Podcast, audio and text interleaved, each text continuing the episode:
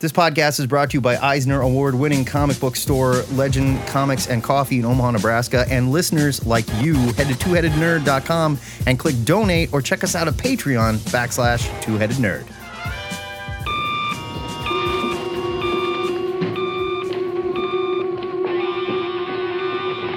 Yes. Ho, ho, ha, ha. Remember me, old chum? You jolly dick. Welcome to T H N Cover to Cover for Saturday, October the thirty-first. It's Halloween! And my name is Matt Baum. How are your Halloweenies? Joe Patrick. My Halloweeny hurts. Does it?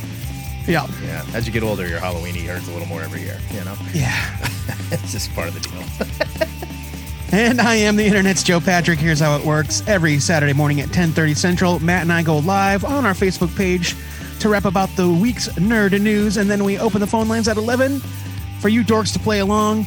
I am trying so hard to wake up after our marathon D and D session last night. Yes, we have a new segment we'll talk about. Uh, it's for our Patreon folks. It's called T P K with T H N, where we play the D and D. T P K featuring T H N. T P K featuring T H N, sorry. It's classier. We play with uh, some friends of the show you will recognize, and if you're a patron, that'll be up real soon. You can call us at four oh two, eight one nine, four eight nine four. You can click our Facebook Call Now button. It's right there on the Facebook. Or you can chat with us on Facebook Live if you're watching right now. Or you can jump into our Zoom, too. We uh, put the information on how to do that right in the post if you want to play along with us live. If you can't, that's fine. You can always leave us a message at that phone number, or you can shoot us an M P three to two-headednerd at gmail dot com. And that doesn't just go for this show. That goes for everything we do. Maybe you want uh, the comic pushers to suggest some comics for you.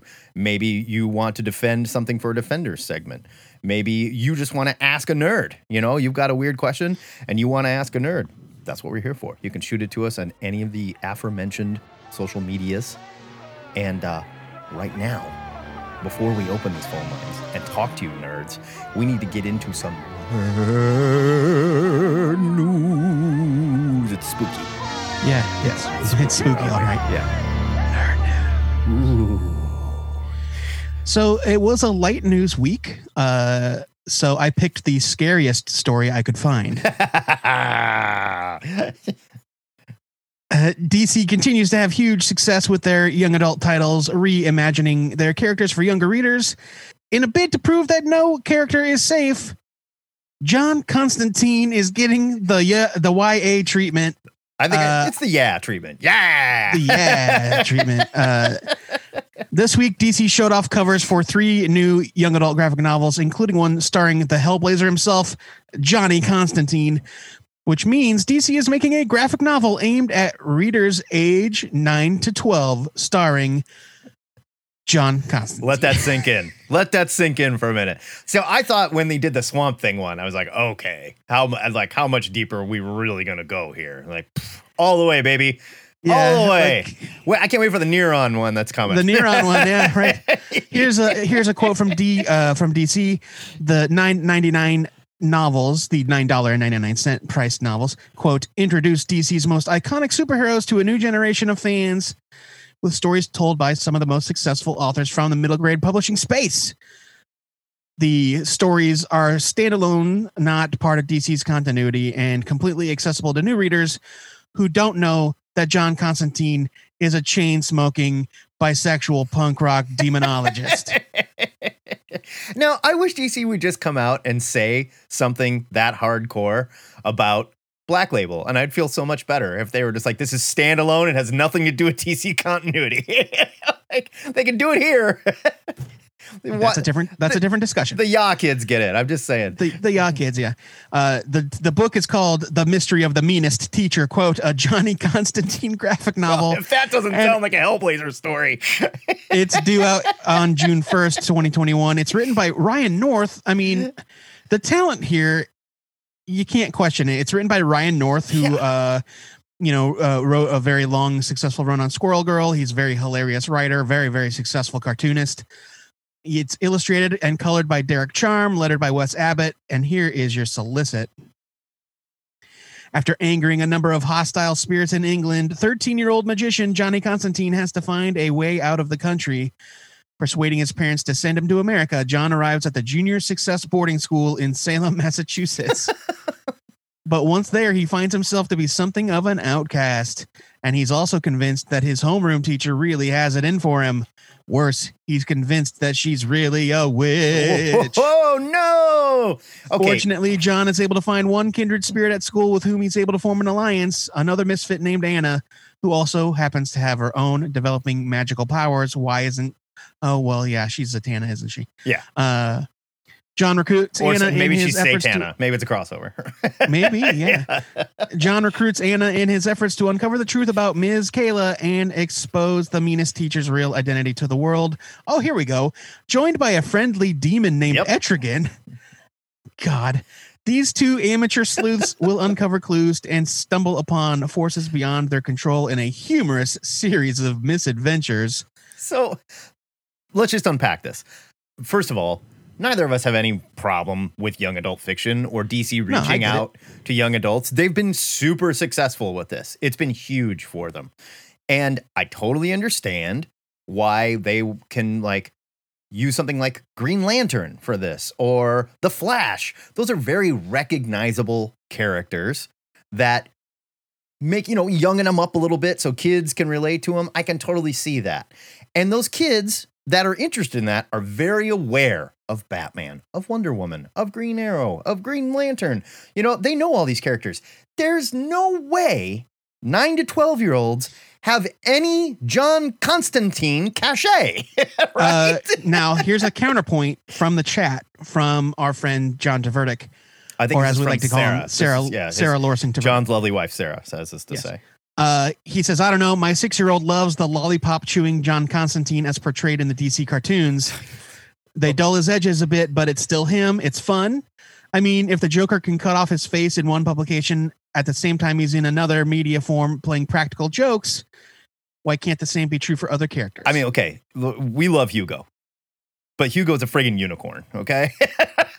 But I mean, his, the point is that they've they already have done this to Constantine in the cartoons, I which guess, I was not aware of. I guess I did not know that either. I wasn't aware. And I I don't understand the thought process with D C. Like, yeah, John Constantine, we got to sell him to kids. We got to sell him to kids. That's how we're going to rescue John Constantine. We'll sell him to kids. Well, I don't think it's about rescuing John Constantine. But well, I mean, they can't seem to keep his comic, you know, running. It keeps getting canceled. Yeah. So who knows? Well, you know, that's just because they're not catering to the right demographic, I guess. nine to twelve year olds. uh, I mean, it's a good point. It's a it's a good point that uh, that the Tverdics make here. Um, I'm not. Yeah. And again, I'm not saying they shouldn't do it or it's wrong. It not, just it just it seems like such an odd choice. I mean, like, right. It's just like on the face of it. It's just like, what? Why? Right. Why are you? Why? Yeah. Like I get like Kid Cyborg or like a story from Robin's point of view or some shit like that. Constantine, like. I don't. It's Kid weird. Constantine. I mean, okay. And Ryan North is writing it, so maybe Ryan North came to them and pitched this idea, and they were like, "We love it. It's hilarious. Do it, and it's going to be great." Mm-hmm. I trust that guy. He's super talented. So it's just odd. I do like it's odd that we're at a place in the world where we can have young adult novels starring demons again, and we don't have to worry about, you know, book burnings and, and like church assemblies freaking out and millions of mad moms and stuff. Like, that's neat. Like Etrigan, that's fun. I can see how Etrigan would, could play. He rhymes, you know, he's I mean, orange. He, Etrigan showed up ears. in the Justice League cartoon. I'm yeah, not sweating that so much. Yeah, I can see that. But yeah, I mean, yeah, it's just like my, my first instinct is to, is to, you know, like coil back and go, what? Yeah. I don't, what? Yeah, I, it's that, like uh, uh yeah. you know, it's like I can't wait for the Preacher wa- young adult. Right, right, right, definitely. Yeah, or Watchmen Babies is the one that we're gonna get to. Watchmen right? Babies, Viva Vacation, which is coming, I guarantee yeah. it. So, speaking of nerd news, it was a light week, and we decided that it was time to introduce a new segment. We do a thing called T L D R every once in a while, where we take apart a whole event and recap it and walk through it. This is similar, but it's more editorialized, and we're calling it Hot Off the Presses! Uh, and you should know that it's also for stories that just ended. Yes, it's for brand new uh, stories that just ended. Coincidentally. So you can expect major spoilers. Yeah, I thought we would maybe try and keep it a little spoiler free. I don't, I don't know, know how, how we're going to talk about it without. Yeah. I don't know how we would do it. Yeah. And quite honestly, I don't know if this is, I think this might be a spoiler proof story, to tell you the truth, because where we end up is pretty much exactly where we were. So. uh, I mean, I guess. Um, Today we have got to talk about Three Jokers. It just ended. It took, started in twenty sixteen, this idea boiled up in the Dark Side War, that something was going on and there was more than one Joker. And then we didn't talk about it for three and a half years. And then... Yeah, Jeff Johns' uh, role within the company was in a, quite a bit of flux. Yes. So, suddenly... To put it, to put it mildly. Uh, suddenly... Three Jokers shows up on the Black Label slate. We get three issues, one, two, three, the third one hitting last Wednesday, and we lived through it. Joe Patrick, let's take this sucker apart. It's hot off the presses. Watch your fingers. It's hot off the presses. All hot. Right. So it is, as Matt described, uh, during the Dark Side War, Batman sat on Metron's Mobius chair and asked it the uh, for the Joker's true identity. Oh, which, by the way, Uh, we'll get to that. Just wait. Okay. let's right. let's stay in order. Um, I'm going to note mm. while you talk, I'll notate some things that I want to come back to. Okay. Uh, so, and what the Mobius chair told him is that there are three Jokers, and that's what we've been sitting on since twenty sixteen. Right. Uh, so now here we are. The three Jokers are out there. They've made themselves known. Uh, they are all patterned after classic versions of the Joker throughout the decades. Uh, The first one, uh, they he, the criminal, is more closely aligned with the Golden Age version, who was just much more of, of kind of a mobster type. Right. Bank robber, you know, wacky bank robber. More uh, or less. The second one is the comedian, uh, which would be much more like the uh, late seventies, eighties, nineties Joker. Right. Uh, the killing joke Joker, the Jason Todd beating Joker, the laughing fish Joker. Right. Getting real uh, wacky, basically.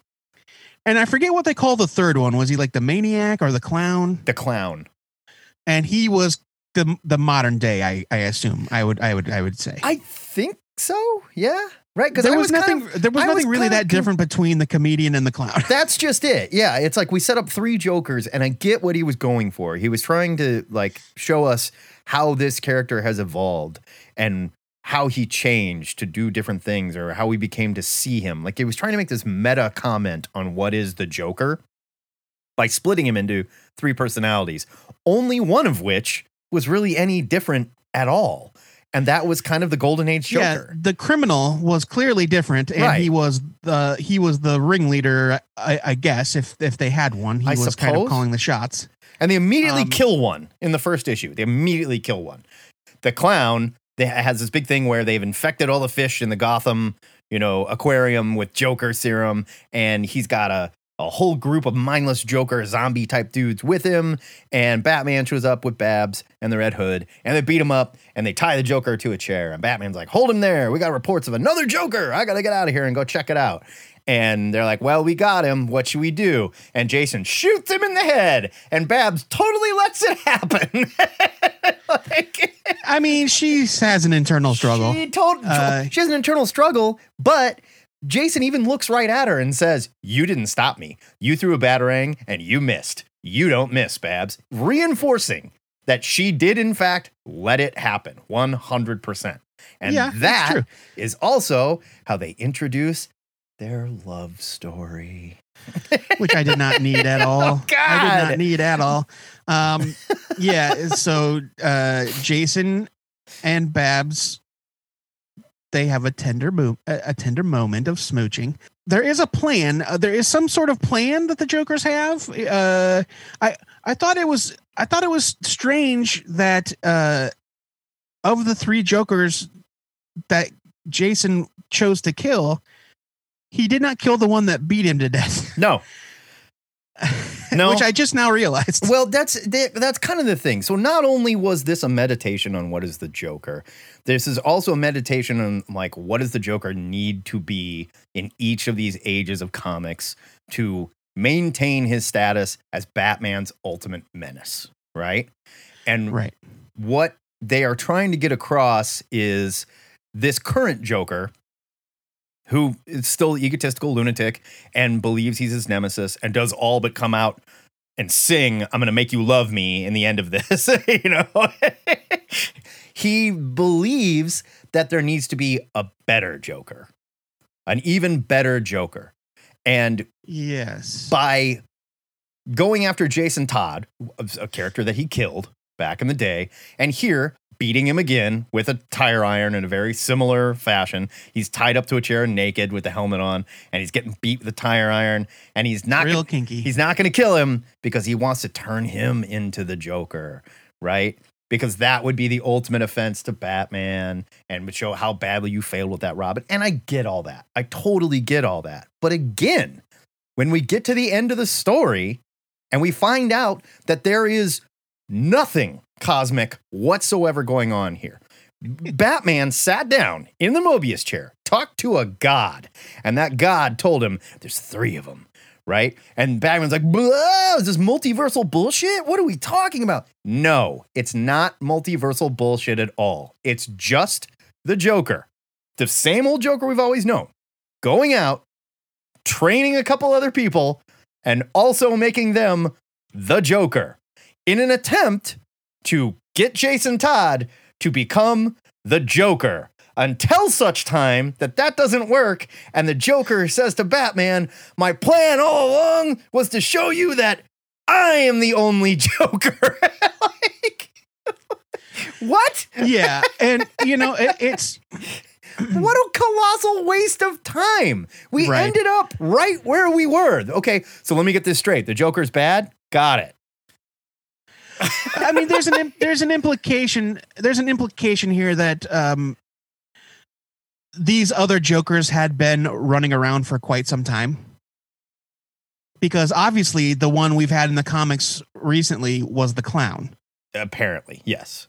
And and Batman says that like the criminal reminds him of when he first met the Joker. Right. So I, I think that the Joker, I think that the story is saying that the Joker has been playing this shell game all along. Like since day one? And Batman one? just didn't realize that they were three different people. Since day one. Basically. The world's greatest uh, detective. Who, by the way, spoiler alert, turns to Alfred after all this is over and says, I've known who the Joker was since five minutes after he showed up. I knew his name. I knew it the whole time. I knew who he yeah. was.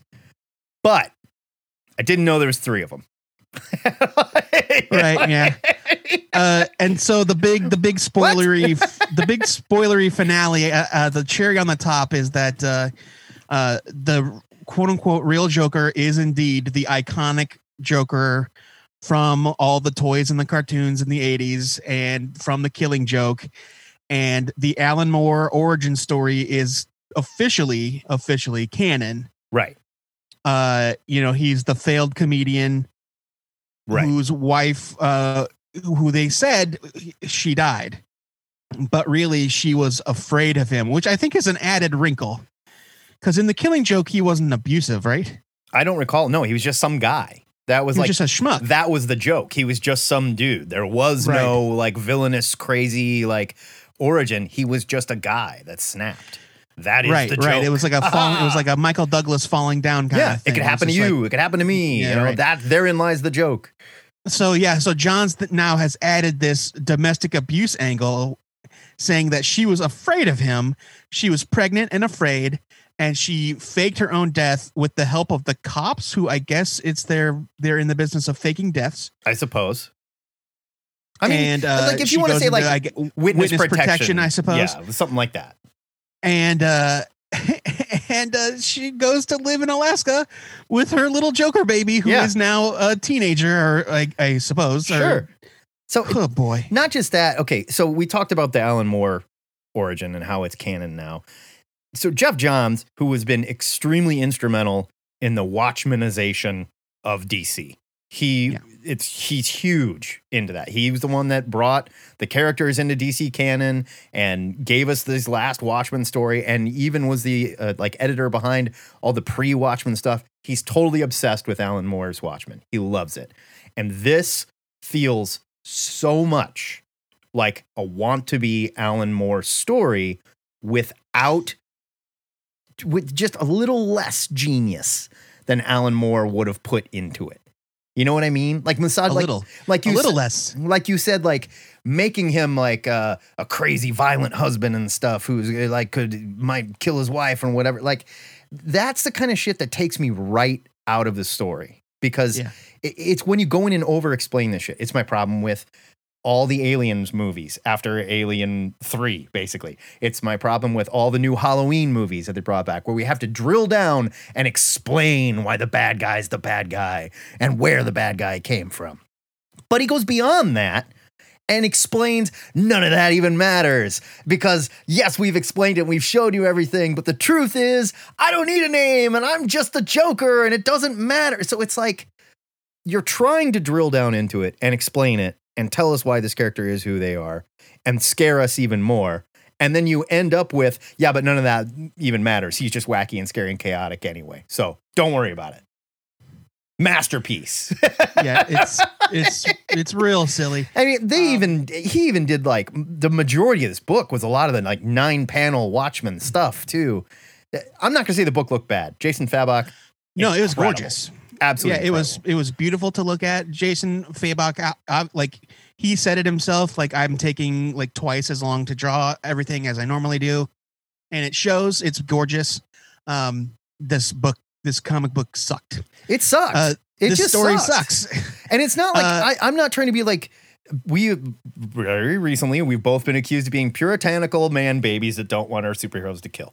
Now, with that said, we all know that Jason Todd kills people, has guns, and has killed people. He's kind of a D C Punisher type character, right? And that has made it very difficult for Batman to hang out with Jason Todd. In this, Batman and Barbara are covering up a murder, literally yeah. covering up a murder for him. Now, he's murdered people before, but Barbara was in the room. And the reason being is they're like, well, we'd have to unmask. That would be bad. You know, like... There's got to be a way that you punish this dude for murdering a guy, even if it's a Joker, murdering a guy that's tied to a fucking chair. And then Jason later on shows up guns ablaze and just shooting people left and right with Batman in the room. Now he is like, I looked closely at those panels and he's definitely not shooting to kill. He's like winging guys, clipping guys in the arm. I mean, sure. You know. Okay, fine. But I like I because I definitely like I was like, OK, he's got his guns out. Batman's right there. Right. I mean, this is Batman who's like, we yeah. don't use guns. We don't do it ever. No, we don't do it. Except right. for when I'm backed into a corner because Jason murdered a guy in front of one of my proteges. And, you know, I feel bad for Jason. Like we have this cathartic moment with Batman confront or Jason confronting Batman. And it's like, you failed me and you left me there in the dirt, which I don't know how many times I've got to read this. over yeah, and right. over again. And Batman's like, enough! And throws him against the wall. And he's like, you know why I did it? Because I thought maybe you would be stronger afterwards. Like Barbara, when she got assaulted and shot and paralyzed and came back. Why can't you be more like your sister? You know? You're the worst bat parent. That is, yeah. that is terrible. He really is. All right. Well, we need to wrap it up because uh, it's eleven. Yeah. I mean, like, uh, and I know that our friend Ryan really wants to talk about this as we, well. And so. We'll get into it. I mean, like, if we have to give it a review, I'm giving it a leave it. And I'm, and I'm giving it a leave it, not because it's a masterfully crafted looking bat book. Beautiful. And there are moments of it that I thought were good. But we liked the first issue even. Yeah. It, but it's the, like the, it's just all of that time, all of that buildup. Right. And they just, it went, it's just, it left us with nothing right. new. It just comes to down say. to another scheme by the Joker where he hired some people to act like he was, who may or may not have been doing this for blank. I don't know, from day one or from twenty sixteen. I don't know. yeah. And yeah, I, I, I, like, again, you pointed it out, like the idea that Batman would be shocked that Jason has killed a person is ludicrous because Jason has killed many, many people. Tons of people. Yes. And the, and the idea that Batman would even still talk to him anymore is ridiculous at this point. I, I just, yeah, I, I don't, don't, I don't care for that character at all. And this book did nothing to make me care for the character, and trying to force a love story with Barbara and Jason is ridiculous. Completely ridiculous. Yeah. And not just sucks. because like I'm like, everybody knows Babs is Dick's girl. I mean, come on. I'm not saying that at all. I'm saying there's no way she would be like, yeah, psycho, I, I kind of think I I might want to kiss you. No. Yeah. Come yeah. on. All right, let's it's, get these phone lines. It's, a, open. It's just a failure. It's a it's a real miscalculation. Yeah, and it it leads me to wonder, and it's probably part of a larger conversation that we need to have. Whatever happened to Jeff Johns? You know. So true. So true. All right. We're going to open up the phone lines, four oh two, eight one nine, four eight nine four. If you want to call us, I am turning off the Donut Disturb. And uh, I've got a question of the week here. Oh, hey. All right. It was submitted by Brian Domingos. Uh, he wants to hear about your Halloween antics. The nerdier, the better. We want to see costumes. Uh, we told you where you can post them. You can post them. I mean, post them wherever. Tag us. We'll do whatever. We'll find them. Yeah. But... Uh, The Facebook page, uh, there's a pinned post on the official Facebook page where you are watching this video. Uh, it's the question of the week. You can post your pics there. I'm going to post uh, two of mine while we talk. You can post them on the fan page. Post them on the forums. You post them all over the damn place. Let's yeah. get into it, though. Let's start rapping with these kids. We want to talk about scary comic books. We want to talk about your favorite comic book demons and devils, which we just ranked on the show. We want to talk about what you're reading. We want to talk about this. We want to talk about the friggin' Mandalorian that was on last night. No spoilers. No spoilers. But it was totally on. And I screamed a couple times. I'm asking you to unmute. J D got a catch right now. He was the first one in. Morning, gents. Good morning, sir. How are we today? How's it going? Good. How are you? I'm good. That's making good. Sure you're there. I was like, is he gone? I got a, yeah. I got a few things I want to talk about. Um, so first of all, I just want to ask, okay, related to the uh, Y A Constantine Zatanna thing, whatever happened to that Mystic U book? Mystic U, was that the... Yeah, it was planned, but it never came out, right? I think one issue came out because I think I bought it. Oh, is that right? Let me look that up. Maybe. I don't know. Yeah, it, it just felt remember, like honestly. It just felt like they had the idea. It almost came out, and then Marvel said, "Hey, here's Strange. Here's Strange Academy, and eat our dust." Yeah. No, I, mean, I guess that's but true. Mystic U came out years ago, though. Yeah, I felt like it was a while ago. Uh, I was really excited for it because I, I just like magic. Oh, three like, three issues came out. They put a trade out of it of three issues. And they probably Apparently. charged nine ninety nine for it. Mystic too. U Volume One. I'll bet it was twelve ninety nine. I don't know. That, oh I, gosh, I'm just, sorry. It came out in two thousand and eighteen. Jesus. Well, that, that was just what I thought about when you were talking about you know young adult magic stuff in D C. That was the first thing that came to my mind, but that's neither here nor there. Um, so I don't really have any comic book horror Halloween stuff to talk about right now, but I do have a comic book adjacent horror thing that I wanted to bring up that yeah, yeah, let's stumbled across this week. Uh, have you guys ever heard of a game called Oxenfree? No. I've heard of it. Okay. Uh, so it came out in two thousand sixteen and it came out on P C, Xbox, P S four, and uh, now it's on mobile, so that's why I, I was able to play it. Uh, what makes it comic book adjacent is I noticed when it was loading up in the like the production screens, Skybound Entertainment popped up. Oh, interesting. Really? So I'm like, Kirkman, huh? But wow, that game is spooky as fuck. Give me so what? Give me the lowdown on Oxenfree. Just quick, like the, uh, okay, the elevator so pitch. So it's like f- uh, five teenagers, like on their junior senior year, they go on like a trip to this spooky island. And open up a rift that uh, lets in a bunch of ghosts. Oh. And I mean, like, trigger warning for, like, suicide and really? like, stuff like that. It's spooky as hell. So it's yeah. dark. I and dig it's it. spooky and uh, really, it's, like, not a, there's kind of some jump scares, but there's no real gore other than, like, one of the game mechanics is the character you're playing has a transistor radio. And like certain areas in the game, you have to tune in frequencies and weird shit happens. And I'm sorry, that's a horror trope I love. Yeah. There's nothing spookier than stuff coming across the radio. Absolutely. Yeah. Or old school T V, Poltergeist style. I mean, like yeah, that's yeah, still, yeah. I, Casey had never seen Poltergeist and I showed her that movie like two years ago. And she was like, this movie is fucking rated P G. I was like, yeah. yeah. You could bring your but, ten-year-old to this if you wanted to back in the day. But the thing I really love about the game is it's uh, it's a very kind of point and click, um, but it's also got this other game mechanic, which is called walk and talk, which is it's a very narrative game. They call it kind of a graphic novel like, game like type an Aaron thing because, Sorkin kind of game. Well, yeah, kind of. But as you're walking, like the characters will be talking like teenagers do, and then you'll have word balloons come up and you have to decide on your responses. Oh, okay. And your responses kind of guide how the game ends. Oh, okay. That's fun. Sort and, of open and world. And it also kind drives of. the narrative and how the characters think about you and everything. And it was a lot of fun. I mean, I highly suggest so anybody check it out. That's a very similar, very similar mechanic to um, the Walking Dead games that Telltale made. Yeah. Oh, uh, right. There was a Batman one and there was a, yeah, yeah they were fun. There was a, Fab- a, a Fables one. Than, yeah, there was a Fables one. It's a little different one. than Telltale uh, because it's, It, it sounds like the, the, the delivery of it is different, uh, the it, yeah. like the interface, uh, yeah. and also in those games, it always it always would say it's like so and so will remember you said that, and then yeah. nothing will come of it. Right, right. And this is this is done a little bit differently. Like you can tell how characters are feeling about you because you'll say something, and then they'll have a like a thought balloon come up with your face in it. Oh. oh, and it just means that they're thinking about you, and that you just kind of have to try to guide the character so that people think about you more and things like that. That's it's, clever.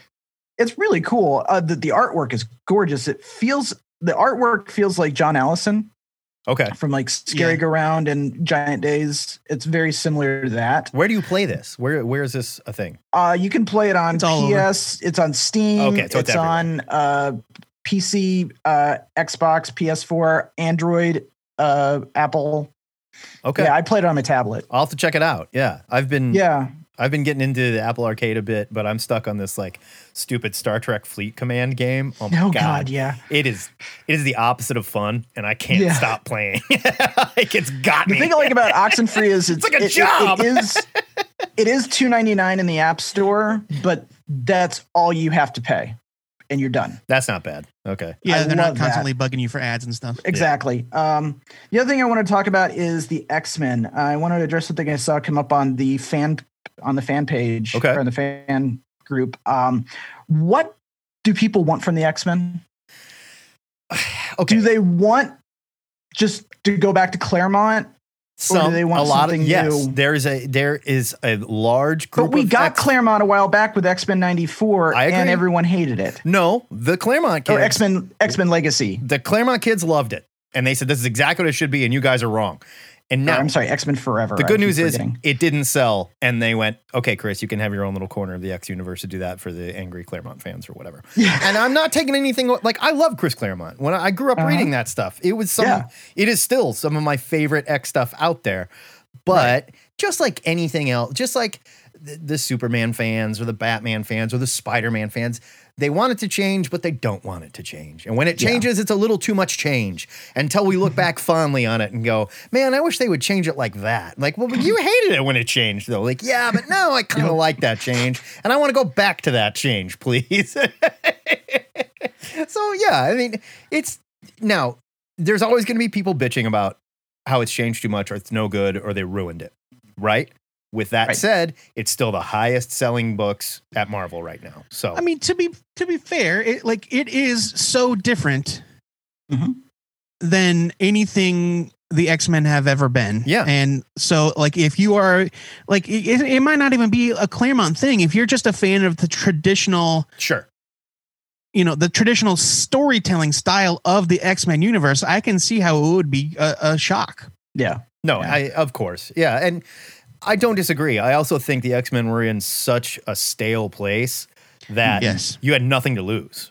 We'd, right, we right, had nothing right. to lose the, doing this, this X-Men stuff. This shakeup had to happen yeah. this way. And like, what's the worst thing that comes out of this? The absolute worst thing that comes out of this. The X-Men are way more powerful than they used to be. Right. I don't Until have a problem with that. Until something comes along to reset their status quo. Right. I don't have a problem yeah. with that. That's fine with me. So like... Moon Knight, like Moon Knight getting the Phoenix Force. Yeah, like people freaked out when they're like all this sword stuff, and they're like, "Yeah, this is going to lead to the X-Men in space and like taking their their you know uh, mission, to, their mutant mission to space and stuff like that." Yeah, like, like they've never been dumb. in space before. The X-Men have no business in space. Like, what are you talking about? The X-Men have always been in space. Yeah, constantly. They went to space faster than the Leprechaun movies. I mean, like just instantly, you know. I mean, Xavier was stumping an intergalactic Empress. Yes, and that was your boy Chris Claremont. Yeah. You know, like that's, yeah, he couldn't keep the X-Men out of fucking space. You know, like I know the X-Men fought the aliens before the aliens were popular. Right, like they made us like that stuff. The Fantastic Four was traveling time and trying not to kill baby Hitler at the time. You know, yeah, and the X-Men were in space. So. Yes, taking on the Xenomorphs. Yeah, taking on the made in China Xenomorphs. No, I think you just don't don't let it. There's, I get why people can feel like it's changed too much, but don't let the arguments get you down. Whatever. If you enjoy it, you enjoy it. Good for uh, you. They don't really and get if you me down. Don't I just, enjoy I get, it. That's okay. I just too. get confused because yeah. I feel like at one minute everyone's like, "Oh, what Hickman's doing is so innovative and amazing," and then it's like the sea change hits. Yeah, and it's like everyone's like, "Oh, Hickman's the devil," and I'm just like, "Well, huh? Yeah, yeah. What, what happened? What what did I miss?" I mean, same know? thing. Same thing happened to Bendis, you know. Yeah, yeah. It's like and, he, and Morrison. I mean, Morrison's, yeah, it's, Morrison's New X-Men is the most divisive story in that whole run for a long time. Yeah, I feel like definitely. You know, I still want I still want Cyclops in the black leather trench coat again.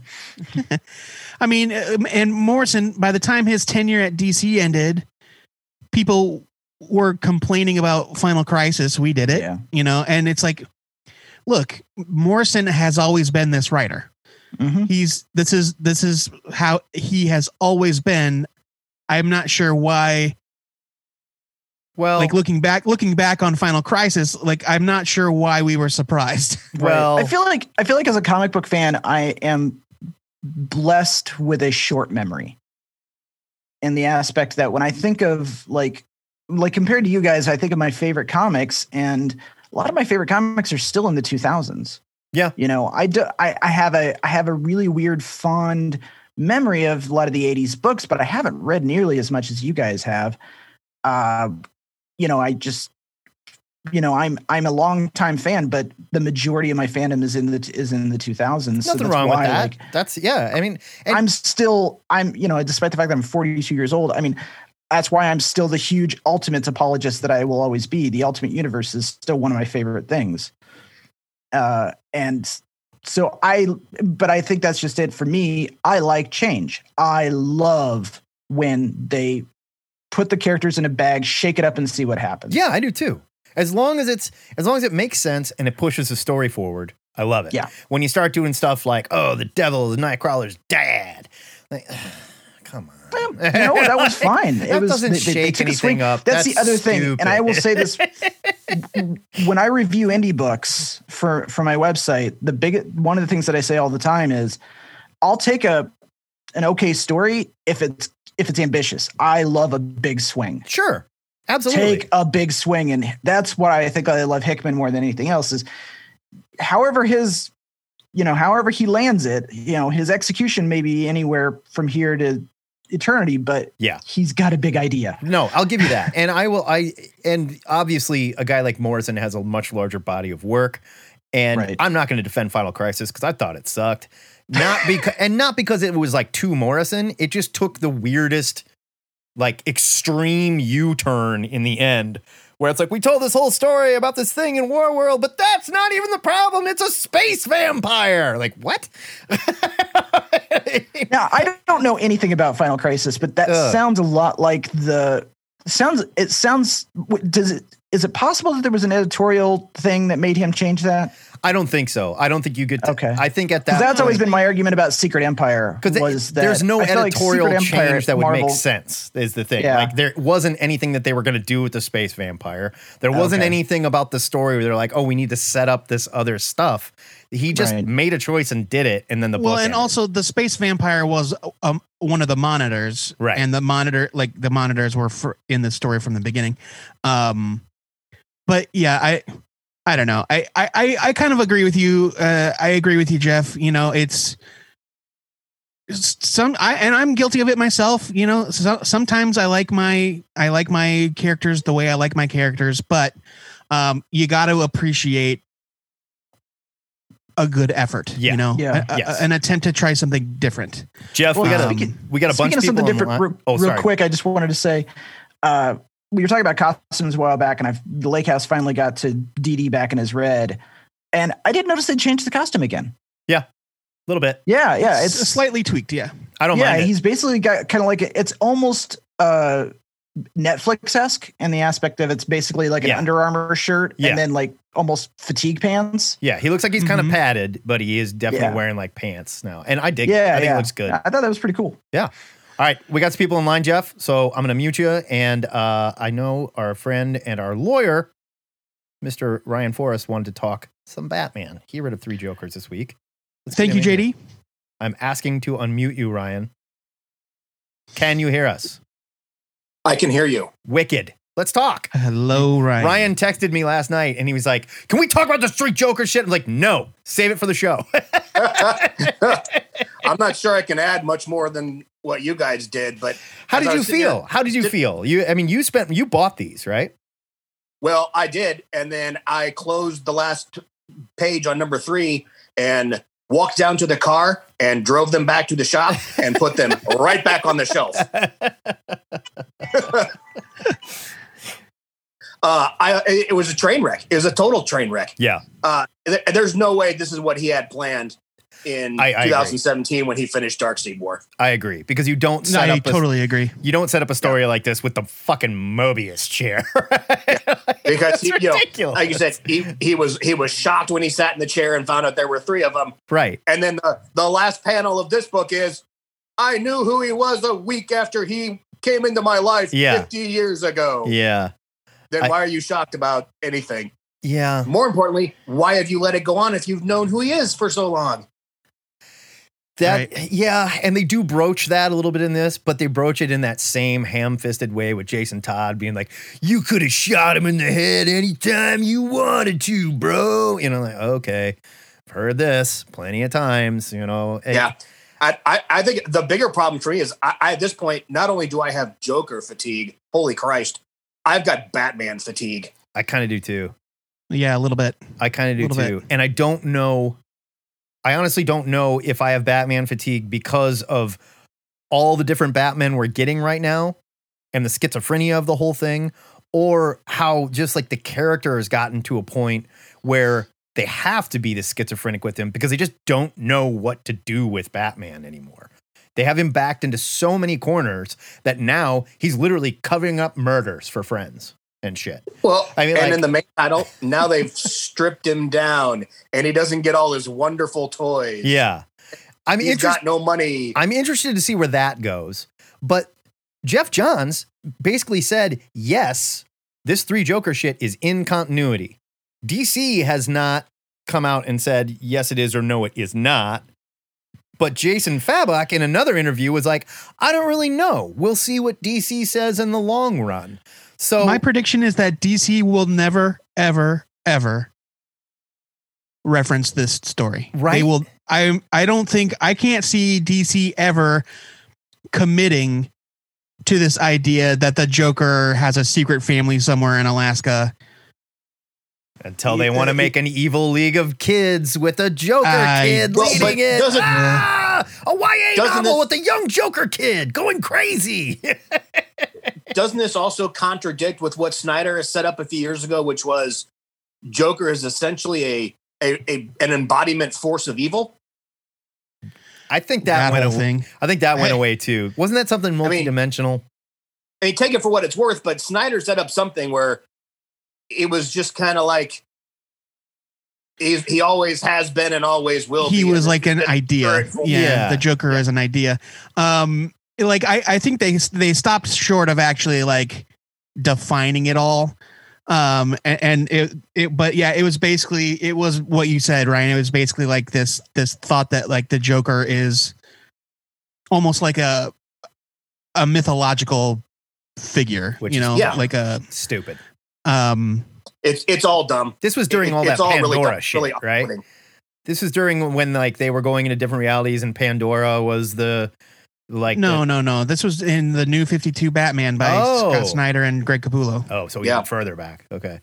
Yeah, I barely recall. I no, I, I like the Joker. The Joker is a good character. I don't have a problem with the Joker. but I don't know if we can tell good Joker stories anymore.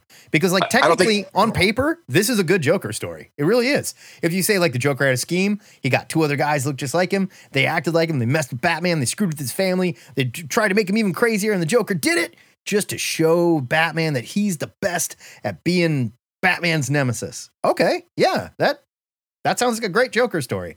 But how many times have we read that? I mean, that's literally, that's the exact plot of The Killing Joke. Yes.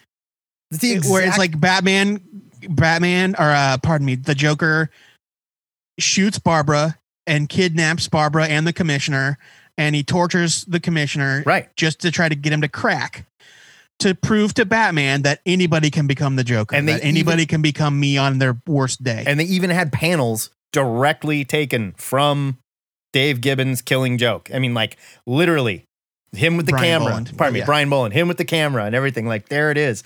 I get it. And Johns has always been very referential in his writing, and we've always liked that.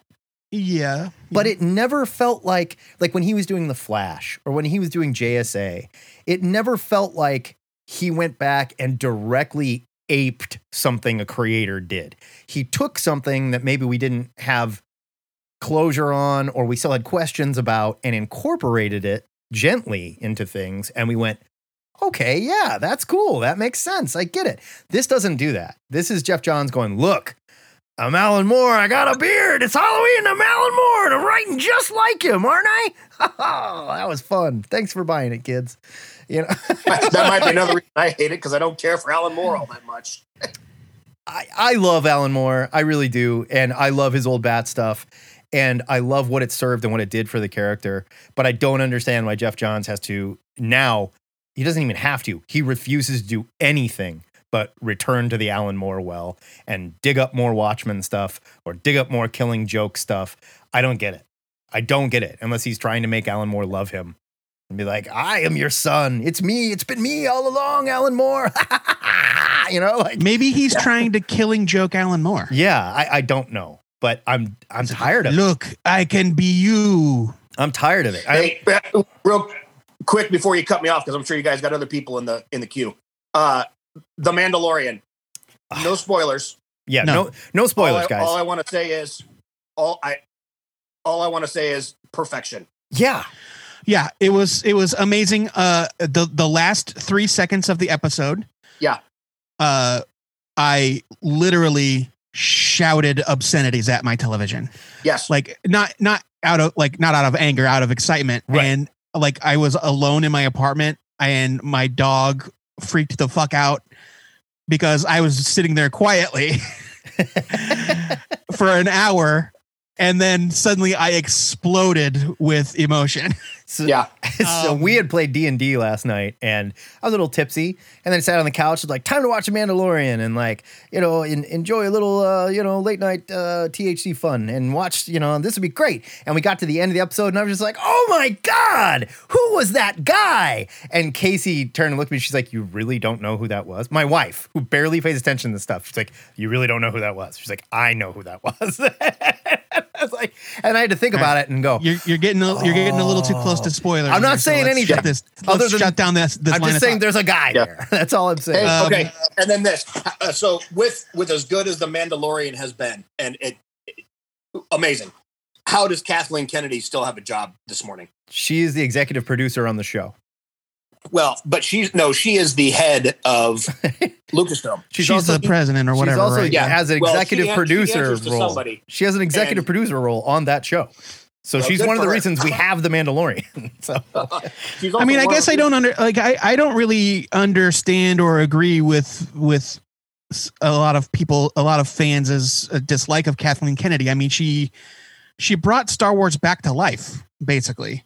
True, but my my response is this. She gave us the last uh, three sequels, which I enjoy. I like. Uh, I won't. I don't talk bad about them very much, except for this.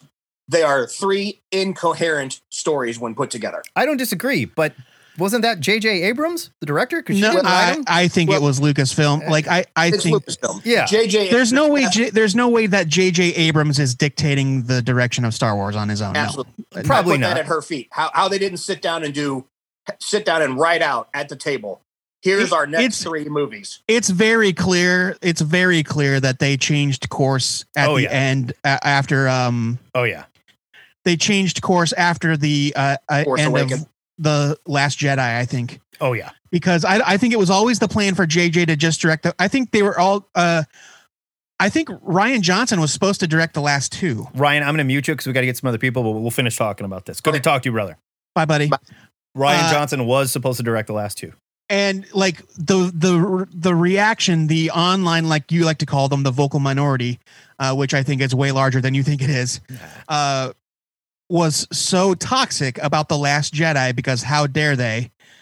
How dare they try to make black people and women an, an equal force for good in the Star Wars I mean, universe? Black people and women um, everywhere. How much do they really need? I mean, seriously. Yeah, sure, right? uh, and uh, like, I think that they panicked. They they balked. Quite possibly, and, yeah. And changed their plan. And they brought J J back in. And they were like, please, just give the fans what they want. Yeah. Do Make Rey a Skywalker, again. please. Yeah, do the Return of the Jedi again, so on and so forth. Yeah. Let's go to uh, Frank Cirillo, uh, who, by the way, posted a picture of him as Wolverine in our... Uh, it's amazing. It's fantastic. It's amazing. Which, because, like, we've seen Frank on the video, and I'm like, oh, yeah, it's Frank. I didn't know he could look that mean. He's like, it's great. I'm unmuting you, Frank. Hi. Hello there. How are we this morning? And congratulations. And happy Halloween. On your Wolverine costume, sir. That's oh, amazing. Thank you. That was a couple of years ago. I, I still have I still have it all. So Badass. I can dress as Wolverine again. Um uh like, like I, I have nothing Halloween to talk about because I blew That's my right. load two weeks ago when I called. That's all right. And talked about werewolf, you know, Werewolf by Night. Sure. But anyway, actually I wanted to I wanted to talk about a couple things. Um one was uh, Joe Joe had posted something on Twitter about Superman. And, and I one hundred percent agree with Joe because people people just look at Superman and they go, the Snyder Superman. And they go, well, what, what do you think he was supposed to do there? Like, okay, so look at the comic books. Every single time he just banishes. Yes, he's banished Zod back to the neutral zone. Right. Or the Phantom Zone, rather. But and even you know, at the end of the on. second Donner movie, like Richard Donner and kill people. No, because they show up in the Phantom Zone in the third movie. So no. Right. like, you know, I I, I I totally disagree with making Superman and even a slightest bit darker than he's supposed to be. Yeah. Superman, no matter who he is, is the bright light of D C Comics. Just as he, at, he yes. Like, yeah. Uh, what I uh, one of my follow-up posts, uh, I I was just stating it out into the world without actually engaging with them yeah. uh, directly because that's that way lies madness. Um, is that Superman represents the heroic ideal? Right, right, right. And that's, I mean, I like I don't want him. I don't want to see his failings. Mm-hmm. It's fine. Like it's fine. He has a human side, so like I'm fine reading about like his relationship drama and his work stuff mm-hmm. and whatever.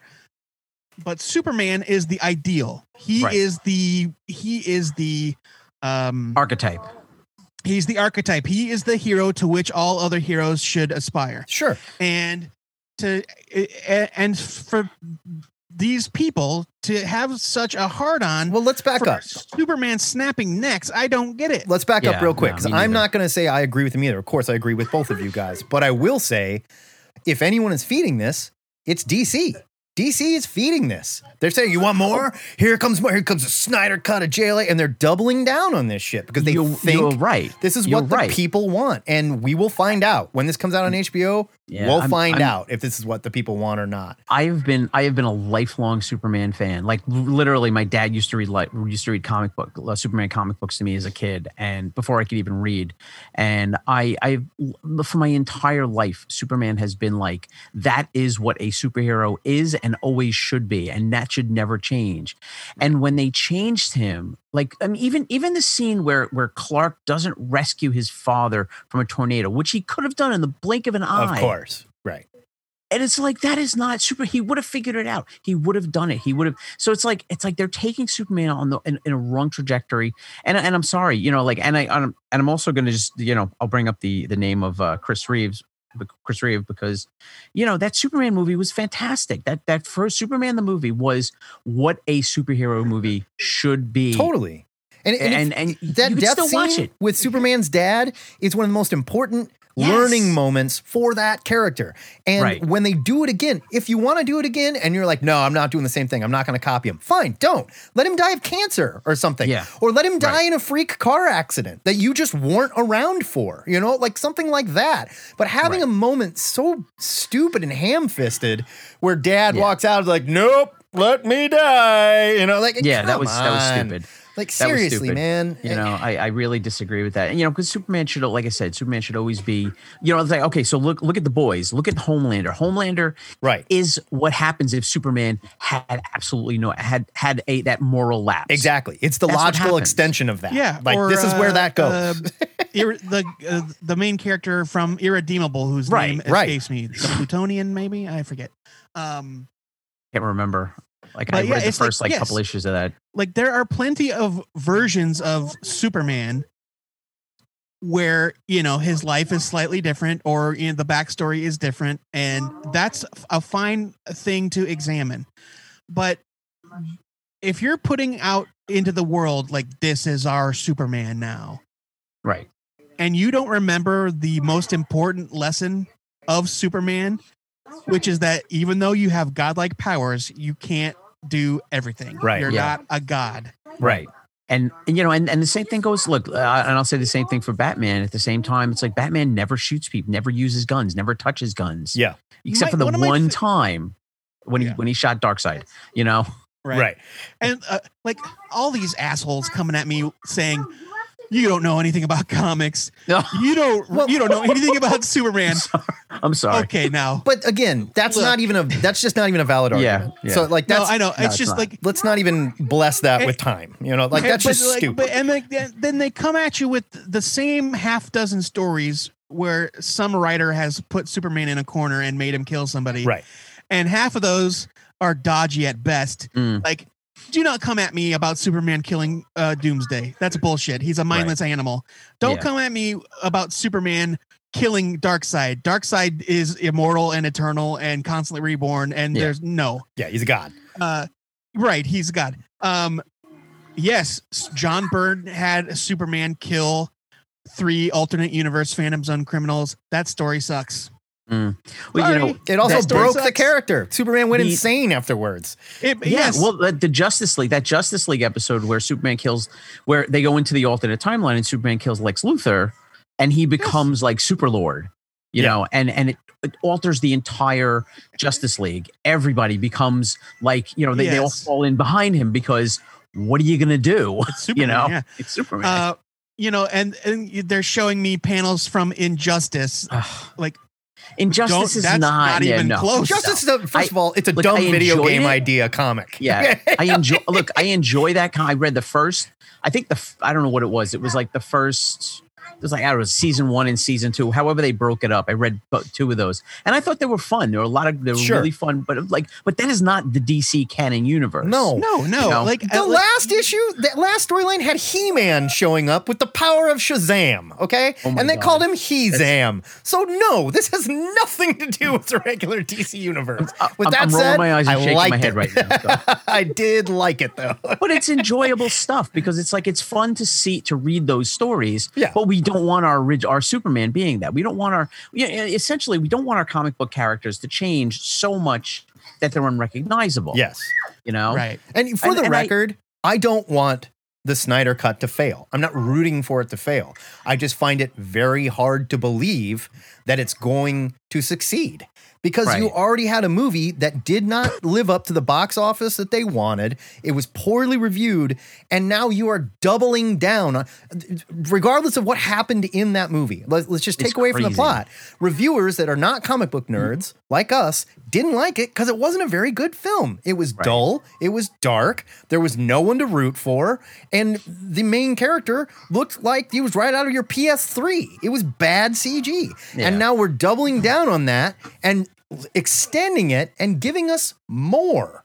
So I just find it very hard to believe that this succeeds. Now, with that said, there's people that like it and they're into it, and that's fine. They are allowed to do that. They're totally allowed to do that, and I get it. If that's your thing, good for you, man. But I also don't think that it makes a very good understanding, if you will, of the nature of the Justice League to put them in these hard, dark movies. It just does. It works for Batman because that's who fucking Batman is, but it right. doesn't work for Wonder Woman. It doesn't work for Superman. It does. It certainly doesn't work for The Flash. I mean, like, come yeah. on. Otherwise, well, no one would win. People would be yelling at the W B show right now. Like, why is he so nice? Why is the Flash so cute all the time and so sweet? People love it because that's who the fucking Flash is, you know? Right. right. All right, so, we got more people in line. Wait, here, wait, Frank. one, one oh, last yeah, thing. Yeah, yeah. Go I ahead. wanted, I wanted to talk about Star Trek Discovery. First three episodes have, have already. Been, oh my, oh my goodness! So it good, Frank. So good, amazing. I can't. I won't talk about it. I will. I will talk about a wrap up. I will come in at the end of all it all. Cool. But I just want to say those first three episodes. I cried at the end of the first episode. I literally, I'm like, I'm like going, oh my God. They, okay. They amazing. definitely, they were like, oh, okay. Picard made everybody cry, you guys. Yeah, yeah. We got to do that here. I was like, oh, you assholes, stop it. uh, yeah. In the second, uh, or uh, no, it was the, at the beginning of the third episode, which, mm. I mean, this is a very mild spoiler because we all knew it was going to happen. Uh, when Michael reunites with the crew. I cried. Oh yeah, like, I legit yes. cried. Yeah. I was like, "Oh my God!" It was so good. It's been so good so uh, far, and I can't, I can't wait. I cannot wait to watch the whole thing. It's just, uh just I just wanted to say, so good. I'm no, not going to discuss it until deal. You know, it's all over. But we but, will do a recap, definitely. Yes, Frank, definitely. Yeah. Happy definitely. Halloween, right, guys. Stuff those kids full of candy. All right. All right. Happy yeah. Happy Halloween, guys. We got uh, David Baskin Robbins popped in. I like that he added the Baskin to his name. Carol Baskin Robbins. No, I don't do that. David, are you there? Absolutely not. There he is. The Thank you. I'm with you. Totally with you. We do not need any more Tiger King references. And nope. I, I'm not going to say, oh, I'm glad COVID nineteen is here, but it will dial down the Tiger King costumes we're going to see. So totally fair. No, um, Baskin Robbins, actually, I took a comedy sports class back in college, and everybody had to have a comedy sports nickname. Nice. And uh, so that's what I, I came beg your up pardon. with. What is comedy sports? Comedy sports? Um, it's okay. It's kind of like Who's Line, but it's set up like a competition between two teams um, where it's uh, you know, blue team and red team, and they compete in improv games with suggestions by the audience. Yeah. Uh, it's there's franchises all over the country. It was created in Milwaukee. Huh. So, um, uh, yeah, when I, I, I did theater in college, and that was one of the classes that we could take uh, on site at the actual comedy sports theater. That's fun. So that's what I went and did. I've gone by Matt Snakebite Bomb for quite a while. So there you go. Yeah, but that there was like a pool name. That was back when I was a pool hustler. Old Snakebite. I wore an eye patch and everything, so nobody would recognize uh, me. People also call you Crack Pipe. Yeah, so. Crack Pipe was another one. That's a different lifetime, though. So, David, what did you want to rap about today, sir? Uh, well, first of all, happy Halloween, gentlemen. Happy um, Halloween to you, sir. Or, or uh, happy Samhain for those who celebrate uh, that way. For our pagan um, friends, yes. Yes, absolutely. Um, I saw the Halloween theme. I just posted the picture from my costume from uh, about ten years ago. Oh, nice. Uh, comic book themed. Um, I did a Kevin Smith, a, a Silent Bob a few years ago with a friend of mine, but uh, the one that I posted a picture of was The Crow from back in twenty ten. Yes, there it is. Not bad. So, the week could have been better, but uh, I was happy with the overall look. I almost think one of my favorite things about like the people that like nail their Halloween costume, that's a little yeah. annoying. You know, it's like the people that get up and are like really good at karaoke, you know, like, okay, I, you, you're showing See, off, I'm whatever. Gonna, but the guys that are like, things. I spent fifteen bucks on this Darth Vader costume and I put it together myself. I'm like, you look awesome. It's a little wonky. It's a little weird. And I love it. You know? I, I'm, I'm theater people. I have cosplay friends that like they, they do uh party princess parties and they have like full blown Elsa costumes yeah. and, and all sorts of stuff like that. And they do They have a side hustle for that. I have, you know, because I do theater, I have friends who can legit sing and we go out and do karaoke. Yeah. And, no, I sorry. Um, no, I did like, look, I get it. People are into it and you know, whatever. It's just a little, you know, I, I kind of prefer the guy that just gets up there drunk and belts out Sweet Caroline, you know? Oh yeah, that, that's totally fun too. So, and the, the people who are, are like we like to say, uh, white girl wasted. Yeah. Who all you have to sing is uh, Summer Lovin'. Just a small, no, just a small town girl. Oh, and yeah. The whole rest of the bar yeah. starts and picks up from right there. Fair enough. You know. Um, so anyway, uh, talking Halloween stuff. I don't really have much in the way of Halloween antics and stuff like that. I love it. I'm really disappointed about this year. Uh, yeah. For not being able to celebrate. My friends and I, one of my friends has a, a bonfire every year, and I'm tasked with bringing the Jello shots because I make cocktail shots that actually taste good. Oh, nice. Um, so there's that. So we're, we're, we're missing out on that this year. Um, but I, I do have a couple of Halloween traditions. Um, I, I, you see by the costume, I love The Crow. I have to watch that movie every Halloween season. Oh, I love um, The Crow too. I love it. It's so cheeseball and I love it. It's, but like, it's, it's so nineties and it's so oh, yeah. cheesy. Totally. But it's, It just hits uh, just a, a perfect chord with me. It's like the whole you fire know? It up thing and like yeah. Devil's Night. We're a bunch of like faceless, like just bad people who are bad to be bad, like go out with axe handles and burn shit. Like, yep. What the hell, Detroit? Like, yeah. How did we get here? You know, and it, yep. and it wasn't even like in the far future. It was more like no. next Tuesday, this is happening. Yeah. You know? And actually, that happened. I've gotten to meet J- James Abar a few times because he's come to Wizard World Chicago. He has friends that live down there. Yeah. Um. So I've I've gotten you know my my kitchen sink press trade signed and you know all that kind of stuff. But uh, he he's like he wrote it as a way to get over the death of his his his wife. Right. There was and, a Devil's you know, Night thing. There definitely was, yeah, and there were fires was. and stuff like that. It has been blown way out of proportion. Oh, absolutely. Since then, one hundred percent. And the stories, there's a really good podcast called American Hysteria that talks okay. about it at one point. And when they when they really kind of drill down into it, they're like, oh, well, I can see why they beefed it up a little bit. If they wanted to, yeah. if they wanted to score, you'd be scary. You know? Absolutely, absolutely. Uh, normally, I, I do the the pumpkin carving thing, and I do the, the like the patterns with you know making fancy stencils and all that kind of stuff. Haven't done it this year. Just did not feel motivated to do so. Um, but. Um, I want to tell you about a tradition that my girlfriend has done in the past for Halloween. Um, she actually likes to celebrate a thing called Vamptober, where oh, nice. she will, she will watch a different vampire movie every day for the entire month of October. That's and fun. She, she has more than she needs to fill the thirty-one days. Yeah, well, there's. We were talking about this. Was it you were talking werewolves with last? Or no, it was Frank Cirillo a couple Frank, weeks ago. Cirillo, yeah. yeah, there are so there's a glut of vampire movies. There's so many, and there's like a, a handful. F- yeah, of werewolf a movies. few werewolf yeah. movies. And don't hit me with this underworld shit. Look, I've seen them, seen them all. They're not good movies. I've seen them, and every time one comes out, I'm like, gotta what? That's appointment viewing. Here we go. Let's I, get it done. They're they're they're they've gotten progressively worse. Oh my god! I like the first one, but I yeah. love the first one. I think it's still great, but there, I think that there's some lingering White Wolf Vampire the Masquerade uh, bias you have there, Matt. Considering White Wolf actually sued Underworld, sued oh yeah, the producers and won. Yeah, no, and that was the thing. They just ripped them off. They totally oh, ripped them off. And I think it was something. I don't know if this is true. But I remember there was a White Wolf Vampire the Masquerade script or something that was being rumored and kicked around.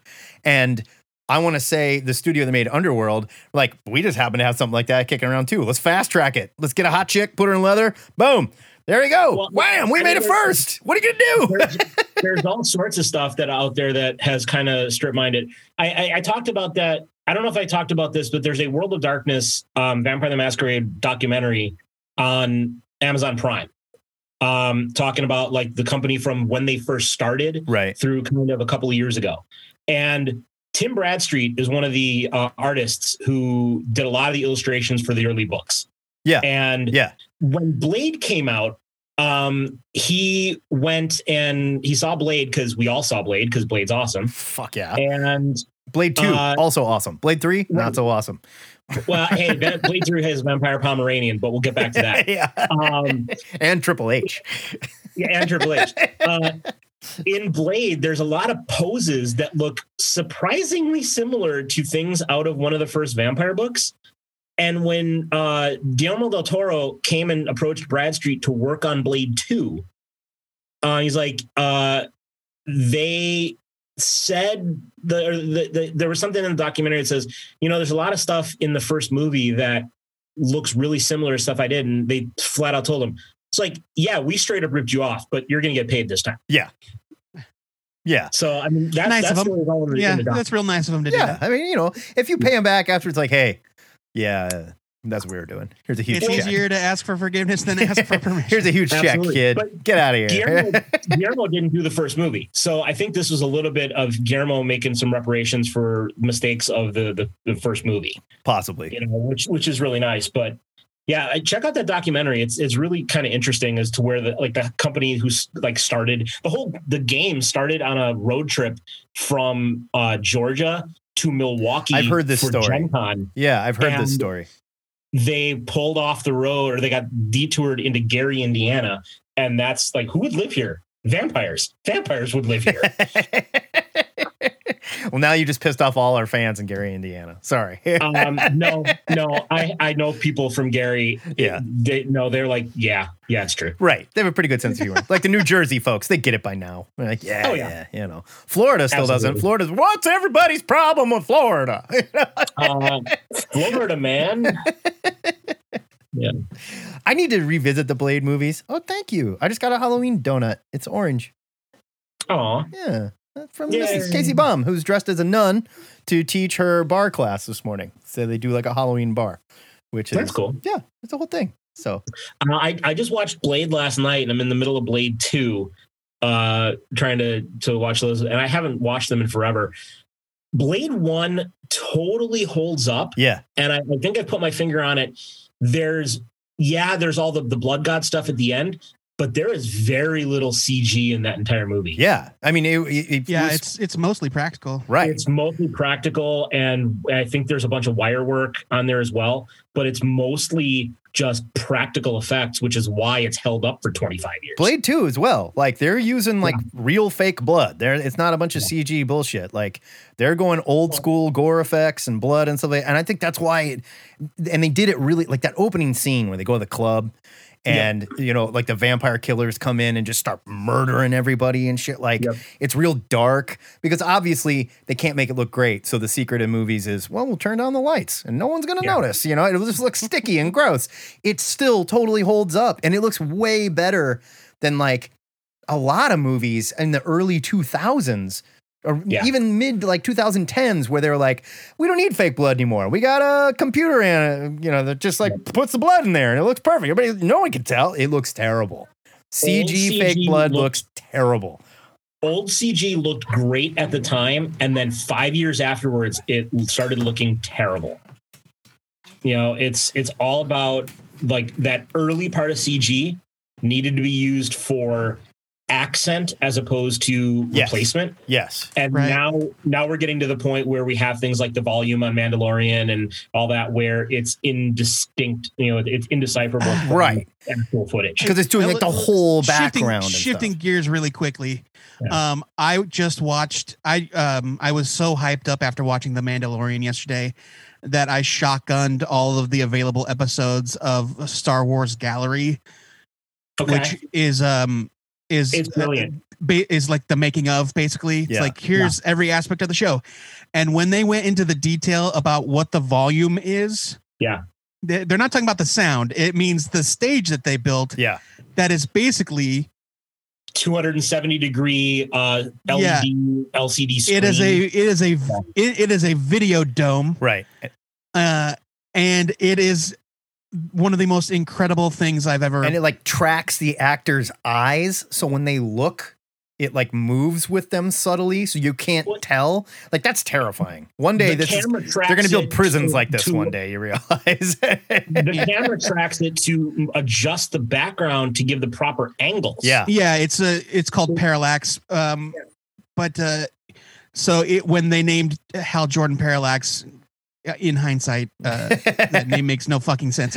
Um, but uh, yeah, it's such it's so incredible. And and they're like, well, okay, so anything that's on the ground is real, right? We, we yeah. got dirt, we got rocks, you know, it, that stuff's real. We got bamfas, everything from the ankles up. Yeah, the story they tell about the conference, uh, the video conference with the producers who saw they were on the the the dock. uh, from the prison episode in season one. They were on the, the loading dock, and there was some smoke going off in the background. And the people on the other end of the video call saw, thought something on the set was on fire.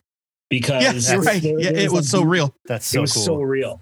It's it's ridiculous. And seeing the evolution that he talks about, moving from Jungle Book through Z- uh, Zathura into what they how they got to the, the the set for Mandalorian is just, okay, this is what we're doing now. And like just from the practical elements of it, not even being able to make whatever scene you want, but just the, the tiny things of being able to shoot a sunset scene or a sunrise scene for hours to get the scene just right, yeah, without having to worry about the sun, the light, moving. Yeah. Yeah. Directors like Terrence Malick probably just like slit their throats after they watch that. Oh,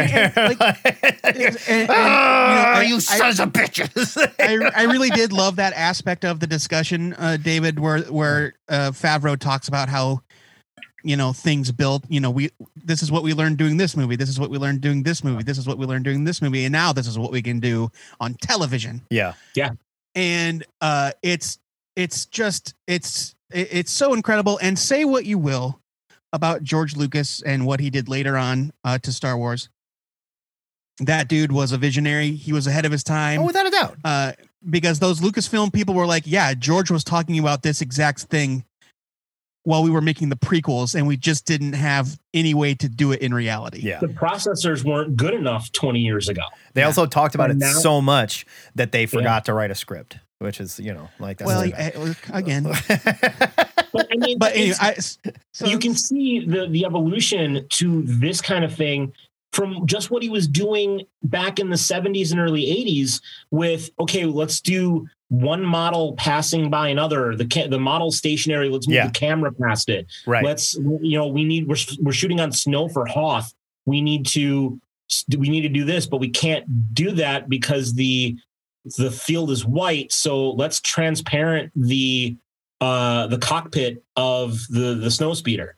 And let's, let's, let's open that up so we can actually see. Yeah. If, if you look at the original uh, editions of Empire, you can see through the side of the snowspeeder in some of the scenes because they had to transpa- they they overlaid footage on top of each other in order to get those shots.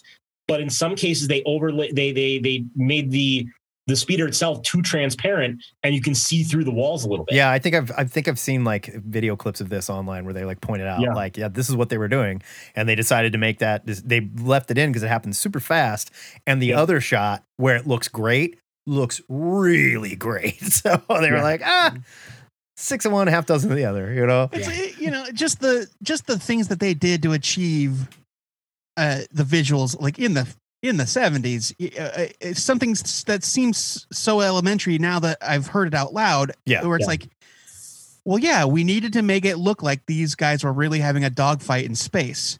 Yep. So when we had close-ups of two ships, you know, zooming by or whatever, we shimmied the, the the the background up and down. Right. They just like, like shuffled the, the thing with stars on it. Yeah. uh, it's, it's no different than all of the Star Trek casts saying that uh, the thing they all have in common is the language of a torpedo or phaser hitting the ship. Yeah. And they all go, whoa! They, they all move to the side yeah. you know, at the same time and move the camera, and it's yeah, that's the simplest thing in the world to do. Yeah. We need to figure out a way to do it. And the fact that it hasn't changed in forty years to be the same thing. It's too effective. You know, it's, it doesn't need it's to. Too it's effective. too effective. Yeah. It's brilliant. You know, it's it, it, when it's the simplest way is the best. Practical effects are usually the best option if they work. I totally agree, especially when you it know? comes to gore. And when it comes to gore, yeah. I love practical effect gore so much. And you like go back and watch any of the Nightmare on Elm Street movies, the old Friday the thirteenth movies. I mean, like, they are so fun. They're not great movies, no, by any means. But the creative engineering that goes into, like, some of those scenes where, like, Freddy has, like, pulled the tendons out of a girl yeah. and is making her walk, like, you know, and, like, Freddy yeah. above her looks terrible. Obviously, they just, like, put in, you know, a, a video screen overlay. But, like, the guts coming out of her and everything, like, and they're it spraying cool. it so it's all wet and gross looking. Like, oh, I love it. And those guys... Parting, They Parting had so much this. fun doing it. It's so cool. Parting comment about that, and then I'll move on. They they redo a scene in nineteen from the, the nineteen eighty-four Elm Street for the remake with Jackie Earle Haley. And for the life of me, I cannot understand why they chose to do it C G in the new one. Yeah. In eighty-four, Freddy comes out of the bed or out of the wall, and they, he just presses his face into a bed sheet. Yeah. Stapled to a couple of pieces of two and by four. It was so effective. It was it terrifying. Was so And it was probably about ninety-nine cents to make yeah. back in nineteen eighty-four. And they redid that exact same shot in the new one, and they made it C G. Yeah. And I can't for the life of me understand why they would make that choice when it worked in eighty-four and could totally work again right. in the new version, even in H D. They also made was- Freddy the good guy when they brought it. Like, any of these. All right, look. We need to shut this down because we're, right. we're going to run way over time. David, it's good to talk I'm to you, sorry, man. Guys, you guys, you, you, you, your points are, are all valid and have been made repeatedly. We get I'm it. Sorry. It's, no, it's not you. I, like David, I trust me. Matt will let. If somebody had called to talk about wrestling, we'd we'd we'd still be. Well, I just I love horror movies, and all these new horror movies have just. I I challenge you guys to come up with one that's any good. Any good at all, because I think all these remakes have been garbage. And when you take Freddy, who was a terrifying psychopath that killed kids, and you turn him into a character, it's like, no, he was just the guy that got the blame for it, and the angry neighbors murdered him. Well, so he's a good guy? Like, he's out for vengeance now? Like, that's didn't not, I just didn't I just scary. tell you to shut up about this already? Yeah, but then you muted yourself and started talking to someone else. So I didn't mute myself. All right, David, it's good to talk to you. We're gonna bring Mister Brian McMingos in here. Brian, I'm asking to unmute you. I think I am. Is he here? There he is. Okay. You moved on me. There you are. What's going on, guys? What's happening? How are we today, hey, sir? Good. I, I don't like horror movies because I don't like being frightened, so I don't ever watch them. So I have no... I don't watch them because they scare me. I watch them because I'm sick. Well, yeah. Um, I think the only thing I'll say is I think the... because somebody posted it on a different thing that I saw online. The... um. The first jump scare I had was either um, Large Marge or the uh, the librarian ghost in Ghostbusters. It was one or the other, but yeah, um, and yeah. that's where I was like, don't don't like that. I don't like that that feeling of like, oh, you know, clutch, clutching your chest as a uh, I don't know eight year old. No thanks. So um, that's about that. It's it's one or the other. Um, But my uh, my question of the week. Um, I'm glad you picked it because I, I was afraid I got it in too late. Um, Because I, I posted a picture of me drunk and costumed as um, Starman. Um, it was twenty. It was twenty years ago today, which is crazy.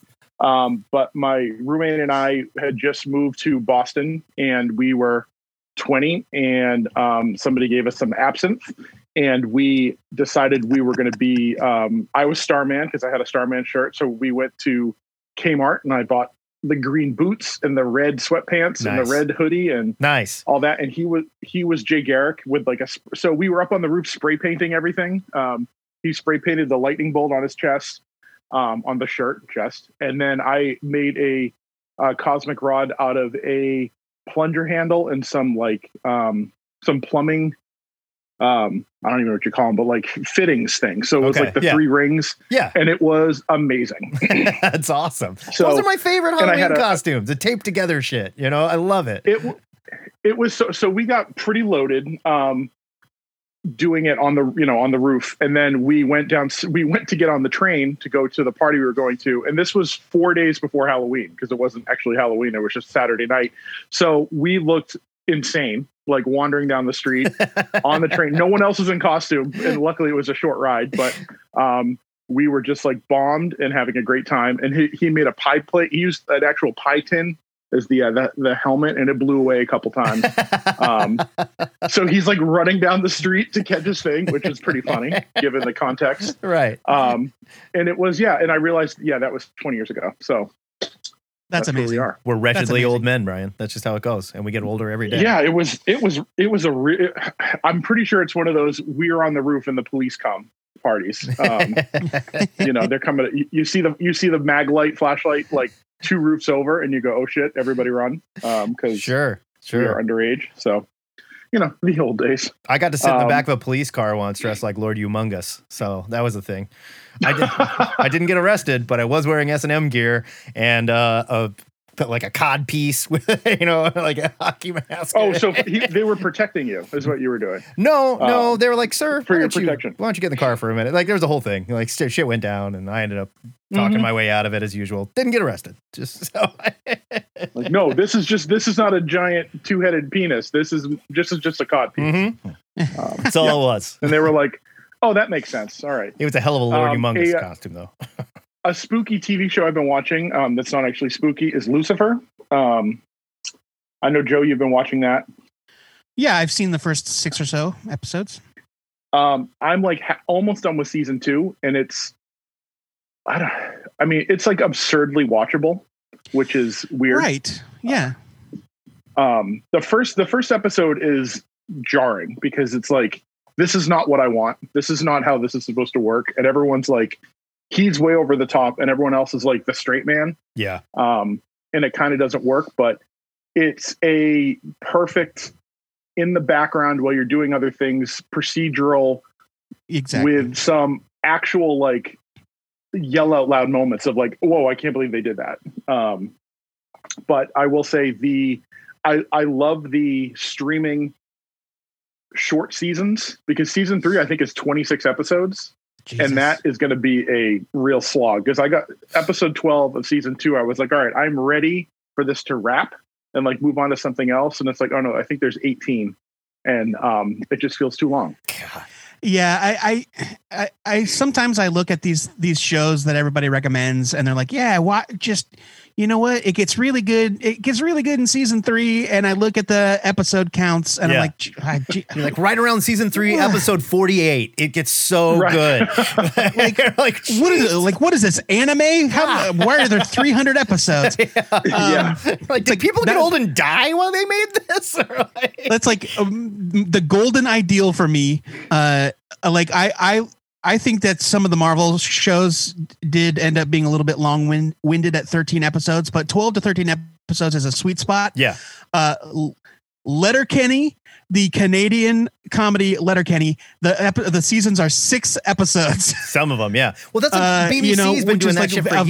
Very, that's like a B B C jam where they're yeah, like, it's very British, new show, very British te- seven episodes. Model. We'll be back next year with five episodes. And the year after that, we'll give you nine. You're like, it's okay. Like, right. Whatever. Uh, and, you know, I, so I, I, I think that is a perfect, you know, a, a perfect um, compromise. Like, give me twelve great tight episodes. Yeah. I understand. I understand the uh, the T V season lasts for months. I get it. And I like a good, you know, filler episode, you know, that's not necessarily connected to the overall plot. And that's fine. It's just more than twenty episodes. It's just too much. Yeah. It's one of the things where I think we'll see less and less of it. I think streaming and international T V has really taught people tighten it up, tighten it up. More people will watch, more people will be more excited for it. And it becomes less impenetrable. You know, Lovecraft Country yeah. was ten episodes, right? Yeah. I mean, and it was perfect. I mean, they were all bizarre. It was super weird, barely connected. Loved it. Absolutely loved it. And when it was over, I want more now. And we'll get it next year or whatever. And hopefully it'll be ten more tight, crazy episodes. That's awesome. But yeah, the days of twenty, you know, twenty-six episode seasons and stuff like that with a special too. Like, oh. Yeah, tw- twenty-six is, and I, like, I don't mind like twenty-four episodes of a sitcom, you know, and like a traditional twenty-two yeah. minute thing. Cause that's totally. three in an hour and you're yeah, like, that's, on. But that's yeah. different to me. Yeah. Yeah. But like no, Supernatural, which like, I'm rewatching Supernatural. It's like, I love Supernatural and I have it on in the background while I'm working during the day and shit like that. I'm just slowly trying to catch up. But every time I'm like, I'm still in season nine. Are you kidding me? I feel like I've been watching season nine for three years. This is crazy. You know? Honor enough that it's not, it's not too, it would, it would be, I think, palatable to me. Cause there's a lot of stuff where I'm like, I don't want that. I, you know, I don't watch the Buffy stuff and all that, but I'm like, Supernatural seems sort of interesting, but it is daunting of like, oh, that's a lot of episodes. Yeah. And that's a lot of seasons. And it's kind of a hard I, thing even, to recommend for somebody to get into after fifteen years. Yeah. I mean, like at some point, yeah, it's, it's like, just, oof. you know, like, you know I mean, what? I'm gonna go try MASH. Look and it's like, I've never, I've never seen MASH. I'm gonna give it a shot. You know? Oh, we, I, I used to have a, uh, there, yeah, the MASH test of try to get through an episode at, late at night without falling asleep. Yeah, you can't do it. That's You're why gonna, I love MASH. Though, it's when only I, it, like I loved it when I was young, and now that I'm old, and like it just like rocks me to sleep like a baby. You know? Yeah, it's like fifteen minutes and you're out. It's like, oh, like, Klinger, you're yeah, funny, but not phone. so funny that I'm gonna fall off my chair and wake up. You know, I'm just gonna. Yeah, you go. Oh yeah, that's that's all right, and then you're and then it's and then suddenly it's morning. Yeah, yeah. Totally. Right, Brian. It's always good to talk to you, man. Uh, love the Halloween costume. Nothing I love more than cheap Halloween costumes that are smashed together. It's a good time. Quit being a baby. Watch some horror movies. It's fun. You'll like them. It's fun. I don't like them. Oh, you big the baby. The most horror I, I watched the the Outsider on H B O, which was pretty scary for uh, me, but I mean, um there was some scary stuff in The Outsider, there, but uh, where it, it it like ended up in such a place that I was just like, that's where you took me. There were a, there were a lot of uh, a lot of brutal um people being shot, yeah, which was like, oh, you know, I don't, yeah, the uh the actual monster was not scary, but no. the the like that thing where like it's a close up on everybody's head, and then what's going to happen, and all of a sudden, like, yeah, oh, that guy's like a watermelon is just yeah. gone. Like, yeah. yeah, but there's another season coming, which is surprising. So I will, um, right, I'm looking forward to that. Yeah, we'll see. I don't know. I I liked the first season, and it was like based off a Stephen King thing, but from what I understand, it's like, I didn't read the Stephen King material it came from, but from what I understand, it's like they finished that, so now anything we get after this is new, I guess. So I I think it's going to be that female detective, or like the consultant whose name I don't remember, who was so good on the show that I yeah, like yeah. stopped what I was doing and like dove in a wiki hole. I was like, I need to know everything about her because yeah. I can't stop. Like, she was like a magnet. I just was sucked in. So great, I think it's going to be more of her, which is good because she's great. Yeah, she was definitely more well, likable like than Lovecraft all the cops. Country as well. Lovecraft Country is one book, mm-hmm. and the season ended and. I'm not sure what they're going to do. Yeah, we'll see. I mean, I guess explore the wells of this or go back into it. We'll see. Brian, always good to talk to you, brother. We're going to take this show offline Bye, so bud. we can listen to the voicemails and talk about our answers to the question of the week. All right, let's get into some voicemails here. The first one comes from our Dungeon Master, Joe. Oh, guys, it's Toots.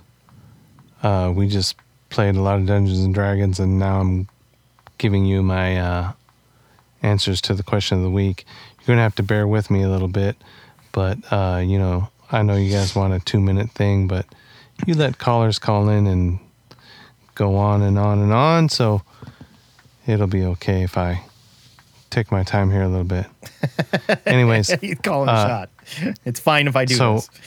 I just got done reading a bunch of um, spooky comics for spooky season, and...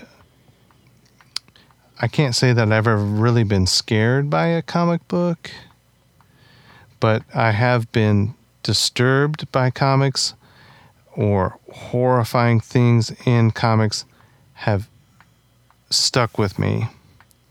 And so now it comes to this, and they all have to deal with witches. Now, just this October, I read... Uh, Hellboy the Crooked Man. Oh, yeah. And all of Harrow County. Both of those stories feature witches. And, man, Hellboy the Crooked Man is super creepy and awesome, atmospheric. Oh, yeah. And intense Bruce Corbin art. Like, wow. Get you good. Yeah, super creepy. Uh, and then Harrow County, uh, you know, you guys have praised the book. I can't praise it enough. There's some images of Hester Beck, the witch, that are so amazing. I wish I had the original art pages. Like, holy crap. Some of that imagery is going to stick with me forever. And I remember reading it and saying to my wife that, I was like, dude, Hester Beck is... an intensely evil creature. Some of the things she does, so great. Uh, then this also all goes all the way back to um, the Blair Witch. They did a comic book called The Blair Witch Project. Um, She's it came out in nineteen ninety-nine. Who did that? And uh, Guy Davis drew a seven-page comic, or it, it composed of four stories. His his is seven pages, and it's all about uh, what happened on Coffin Coffin Rock. Yeah, and yeah. If you're familiar with the original Blair Witch movie, you know Coffin Rock. But that story has stuck with me since I first read it in nineteen ninety-nine. And man, Ellie Kedward, uh, the witch in the Blair Witch Project, you know, these com- the comic books all kind of like did fleshed out backstories and expanded upon things that were mentioned in the movie. And I really enjoyed them. Uh, but that movie, that, that short story about Coffin Rock. Whoa. Now, I think Toots has taken something to slow his was, reading down uh, to a dramatic pace. Got, about Halloween costumes. Got really loud.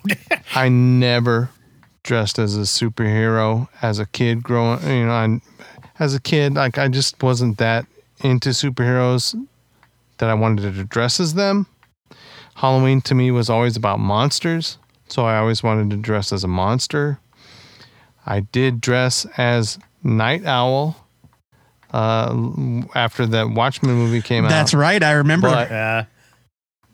That's my answer. The best costume I ever did based on like a superhero was Powdered Toast Man.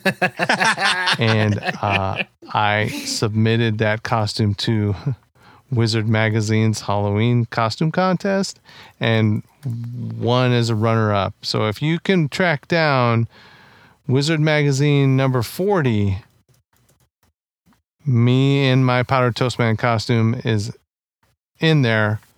They did misspell my last name. Well, you got a weird last name, dude. Guys, I'm drunk. Thanks for putting up there with that. There it is. Uh, bye. Uh, bye.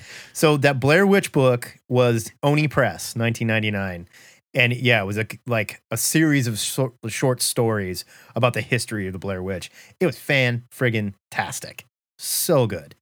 And the first Blair Witch movie still totally holds up. It's scary as hell. I love it.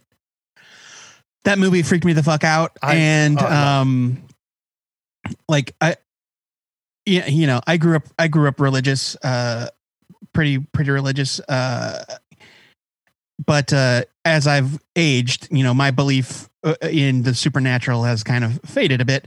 But I left the Blair Witch Project like shook to the core that that actually happened, that something actually happened to those people. I'm not saying witches. I'm saying like those people were murdered.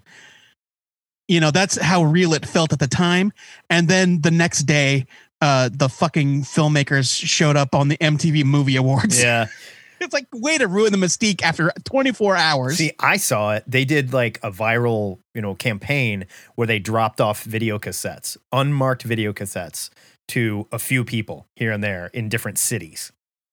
And a buddy of yeah. mine was working in L A, like in the movie, you know, just like Best Boy or some shit. He was like a grip or something. And he got a hold of one of them and he sent it to my girlfriend and was like, I don't know what this is. It's like a found footage documentary thing. It's being passed around in California right now. It's one of the scariest things I've ever seen. So it was a blank videotape. We had no clue what it was. We put it in like the V H S at the time and sat down in my buddy Zach Nipper's basement and watched it. And it melted our fucking heads. It was so scary. Like, and we were like, what did we just watch? And then like a month and a half later, it's like, it's coming to theaters. And we were like, oh, it's fake. It's got it. They don't put this stuff yeah, in theaters. Right. So, you know, yeah. I mean, come on. But it was brilliant. It was brilliant for what it was. It, it's, it's like such a brilliant idea that you can't do it again. You know what I mean? Like they've tried to make plenty of these found footage movies. Right. Like the, you could get away with that exactly once. Right. Paranormal Activity did a good job of it, and now there's been like ten Paranormal Activity movies. The first two are pretty scary and fun, like found footage, haunted house. But at some point, you have to be like, really? There's a camera in your bathroom? There's a camera in your bedroom? Like, yeah, right. What, right. What are we doing here? Like, why do you have a camera outside looking down at the pool? You know, is it on a pole? You know, what's going on here? Oh, Harrow County, though. That's another one. I Oof. do love Harrow County. Oh, that book it's, is good. It's very, very good. Oh, so much fun. All right. Our next one. Here we go. Halloween Antics. Oh, with pictures, too. And they're good. We'll post these. These are fun. Nerds, it's Halloween morning, and Black Scorpion number three has no costume to speak of. Oh. I hate recycling old costumes uh, because I've been there and done that, and... uh They usually don't survive more than a year, uh, but I'll, I'll, I'll be trying to listen when you when you play to see if anybody has costume ideas, uh, because I'm I'm just kind of done. Uh, Black Scorpion number four is a transforming uh, Optimus uh, costume, so that's awesome. I'm kind of uh, take credit for his costume as my own, I guess. uh, my best uh, costume that's comic related is Doctor Alchemy, photo enclosed. Uh, I think that. It's an easy costume to pull off. All you need to do is construct some sort of tunic and hood and carry around a, a rock. Sure. So I, I, I literally just drape some stuff from Joanne Fabrics. That's right. I literally just drape some stuff from Joanne Fabrics around um, my head and uh, my torso, and then put a big A uh, using a marker on the hood. If there was a fabric store within twenty miles of here, I'd probably go do that again, but no dice.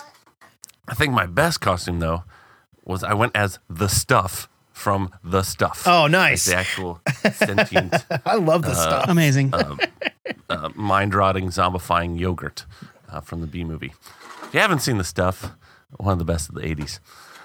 True right, nerds, story about how well, we... eat your candy, take what hope uh, and uh, energy we've got, make it good. I'll talk to you all soon. Till then, Man of Steel was still terrible, and I don't know how people ever liked it. Little known fact. Give me your stuff, heart, make it real, or else forget about it. The Stuff is the true story of how we got Froyo. I bet you didn't know uh-huh. that. Yeah. Yeah, I sure didn't. Yeah, when you eat frozen yogurt, you are eating an alien. We just tamed it, so it and doesn't you, kill. You turn into The Stuff. Yeah, no, no, no, no. We tamed it, so it doesn't kill people anymore. But when it first came out, it was super dangerous. Oh, that's what they say. That's what they mean when they say active cultures. Yes, exactly. Very active cultures. Yes. uh, I am desperately trying to find uh, some pirate that has posted Wizard Magazine number forty online, and I cannot. Yeah, that's going to be a tough uh, one, I think. The Internet Archive, actually, which is a reputable website, uh, has a handful of issues, but that's not one of them. Oh, that's too bad. It's a shame. I really wanted to see that. I would like to see that, too. That's too bad. If anybody has a Wizard forty, we need to see it. We need to see Willie Toots being famous. I mean, you might have it somewhere in the ziggurat. Yeah, I'll check. I've got a bunch of them over here. I don't know. I'll have to dig yeah. through them. So um, I posted a couple of mine Halloween costumes. I did a, I was Hulk Hogan one year, and I like put a bunch of bronzer to cover up all my tattoos and stuff, and bleached my beard and everything, and shaved, and won a contest. It was a good one. And then um, I've been the Hulk. When I was a kid, I was the Hulk four years in a row. And it was just like shirtless kid, purple sweatpants cut off.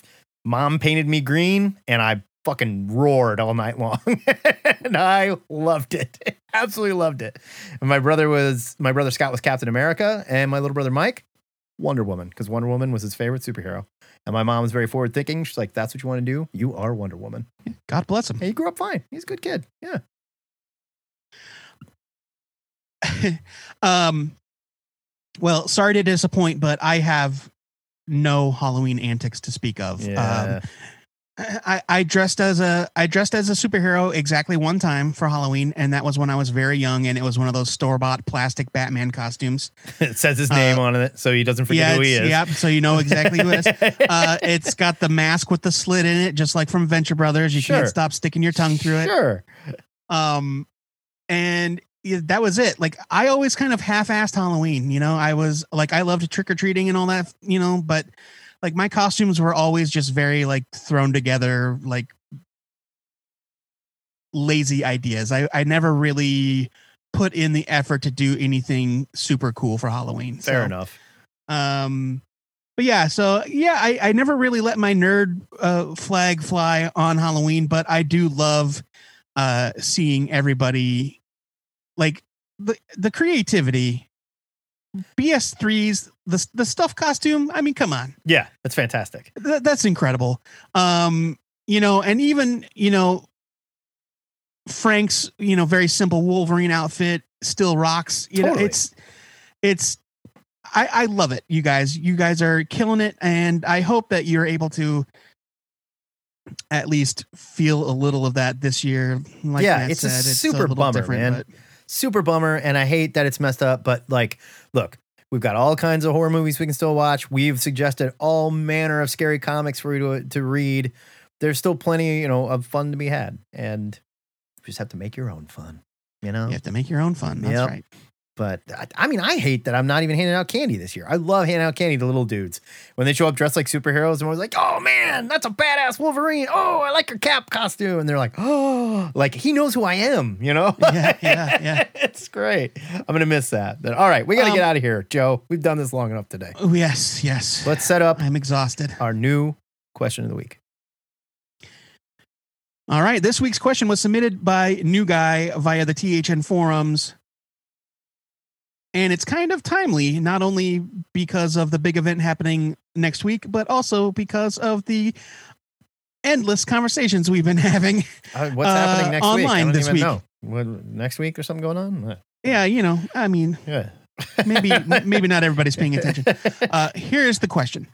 Apparently, America's premier asshole came up with a plan to leave Walter Reed Hospital acting weak, but then perking up and dramatically ripping his shirt open, revealing a Superman logo underneath. Yep. That's not quite what happened. Uh, thankfully, this dumb shiz didn't actually happen, uh, but it very easily could have. Imagine a character of Jewish creation who is a refugee who regularly sacrifices himself for the greater good and famously took on the K K K, being used in a cheap electoral propaganda stunt by a neo-fascist who stole money from a kid's cancer charity. Absolutely maddening. So my question is this. What do you think was the worst example of misuse, appropriation, or fundamental misunderstanding of a comic book or other nerdy character? Love it. When did they get it totally wrong? Love it. We'll get into it next week. All right. And, it'll be fun. And we're going to post it on Facebook so you can, and we always, you know, tweet out a shout as well. So you can mull it over, do your research. And again, anything you want to talk about on the show that we talked about on the previous episode is all fair game, too. We love talking to you guys. We don't have a show without you. Thank you for playing along. And uh, you know the rules. You know how to call us stuff. I'm not going into it again. You've heard it plenty of times. For now, yeah. we got to get out of here. And uh, I'm going to make some Halloween tricks and treats. And I'm going to rake the backyard so we can watch a scary movie outside and have a fire tonight. It'll be fun. Sounds like a good time. Yeah, it's going to be a good time. What are you going to watch? Uh, I we just finished Halloween four, which is terrible. But Halloween five, little known fact, first appearance of Paul Rudd in a movie. So I'm kind of pumped for this one. It's not a good movie, but it is a very young, spry Paul Rudd, part of a satanic cult that worships Michael Myers. Sounds fun. Yeah, he was on a different trajectory at the time. He was taking whatever he could get. He wasn't America's, like, fun dad. It's you know? True. It's true. All right, kiddies, we're going to get out of here. Thanks again for listening and playing along. And uh, my name's Matt Bob.